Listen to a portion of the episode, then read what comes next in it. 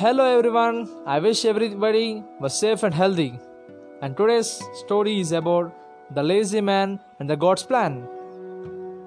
Once upon a time, there was a very lazy man who would always look for an easier way to feed himself.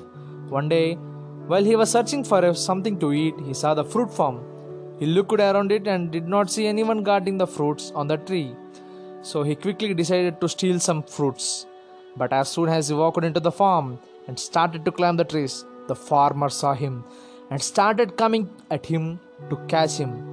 The lazy man saw the farmer coming at him with a stick. He got afraid and ran towards the forest which is nearby and went inside to it uh, to hide himself from the farmer. After some time, when he felt he started move, he started to move. He was passing through, and he saw a wonderful scene that there was a fox. It had only two legs and still was crawling on them happily.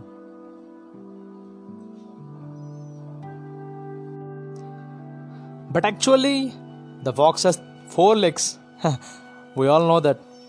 The lazy man thought, How can this fox stay alive in such conditions? The fox can't run. How he must be able to feed himself or stay alive from the threat of other animals? Then suddenly he saw the lion coming towards the fox with a piece of meat already in the lion's mouth. All the animals ran away and lazy man climbed up on the tree to save himself, but the fox stayed there only. He did not have the ability to run on two legs because he had only two legs. But what happened next surprised the lazy man. The lion left a piece of meat which was in his mouth for the fox. Wow, that was amazing. The lazy man felt happy seeing God's plan. He thought the God who is the creator of all will have the plan to take or take care of what he created. He felt that God must have something planned for him too. So he left that place and sat somewhere away alone, waiting for someone to feed him. What a shit. To feed him? Yes. He is so lazy.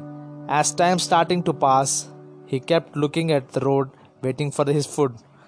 He waited there for two days without any food. Finally, he could not bear the hunger and started to leave. Okay, Sonny. He met an old sage on the way. He told everything what happened to the sage. The sage first gave him some food and water.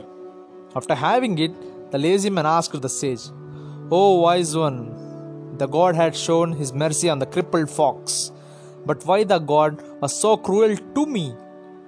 The old sage with a smile, True that the Creator has a plan for everyone.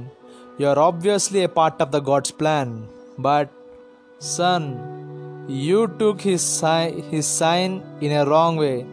He did not want you to be like the fox, he wanted you to be the lion. Yes, the moral of the story in life, often we misunderstood the signs.